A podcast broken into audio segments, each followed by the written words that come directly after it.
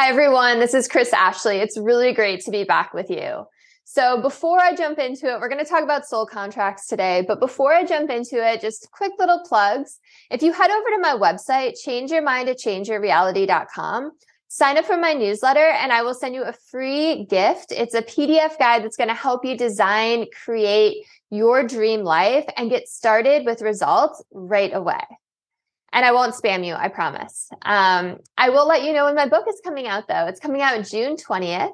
It'll be in paperback, in paperback, on Kindle, and in uh, on Audible. So you'll be able to listen, read it all kinds of ways. I'm really excited about that.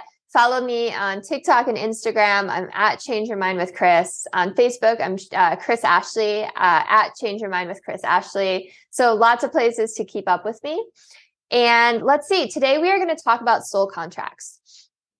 So, a soul contract is an agreement that you have with another being, another soul, before you both reincarnate into this lifetime here.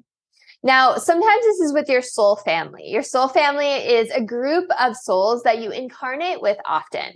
So, in different lifetimes you're different relationships to each other. So maybe someone's your dog in one in one lifetime. Maybe then they're your mother in the next. Maybe they're a sister in the next. Maybe they're a boyfriend in the next and so on. And you just you form this cluster and you travel through lifetimes together. I don't know if you've ever met someone here in this lifetime that just feels like home to you. Like for some inexplainable reason you're just drawn to them. You feel connected that's because they're part of your soul family. Now, soul contracts can also be with so called adversaries, right? The enemies that you have in this lifetime, all those villains. And the truth is, on the other side of the veil, this is one of your great friends. And because they're your great friend, they've agreed to play this part in your lifetime. And they've agreed to play the villain because it's the villains who often catapult us into growth, right? They're part of those dark nights of the soul. They are that friction that we feel that gives us the opportunity to grow. And right, we always have a choice, right? We can choose growth, we can choose forgiveness, we can choose moving forward and expanding, or we can fall into deeper illusion and choose to not grow. But those villains help us to grow. So these people love you so much. They care about you so much that they are willing to let you be angry at them in this lifetime. So it makes forgiving these people a lot easier when you think about it like that, right? That they're actually your friends. And once you both pass uh, to the other side of the veil through death and you take off those human masks that you've been wearing, they're going to give you a big hug. They're going to tell you how proud of you they are. You're going to tell them you played an awesome job. You're a great actor, right? Because we're all actors right now. We are living in a play, a movie, a game, a simulation, whatever you want to call it, a school. And we all have parts to play. Right now, you are playing the lead actor. All these people in your life that you see weaving in and out of your life are your supporting actors. And everyone else in the world are the background people, like the extras that make the scene a little bit more realistic. And we're always playing parts in each other's lives.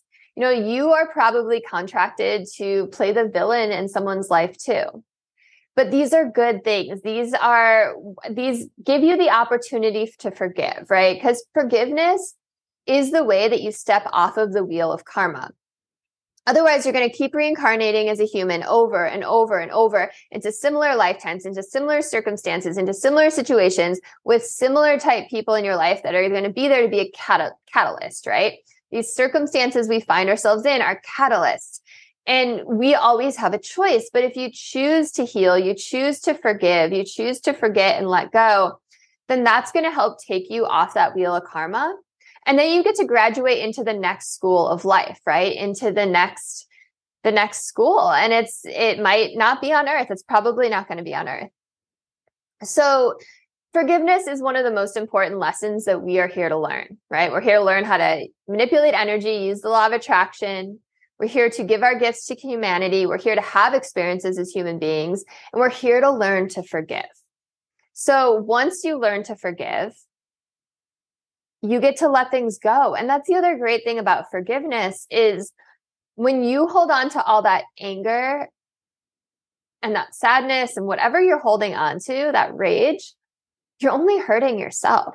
you're not hurting the other person by feeling those things. So forgiveness really does set you free.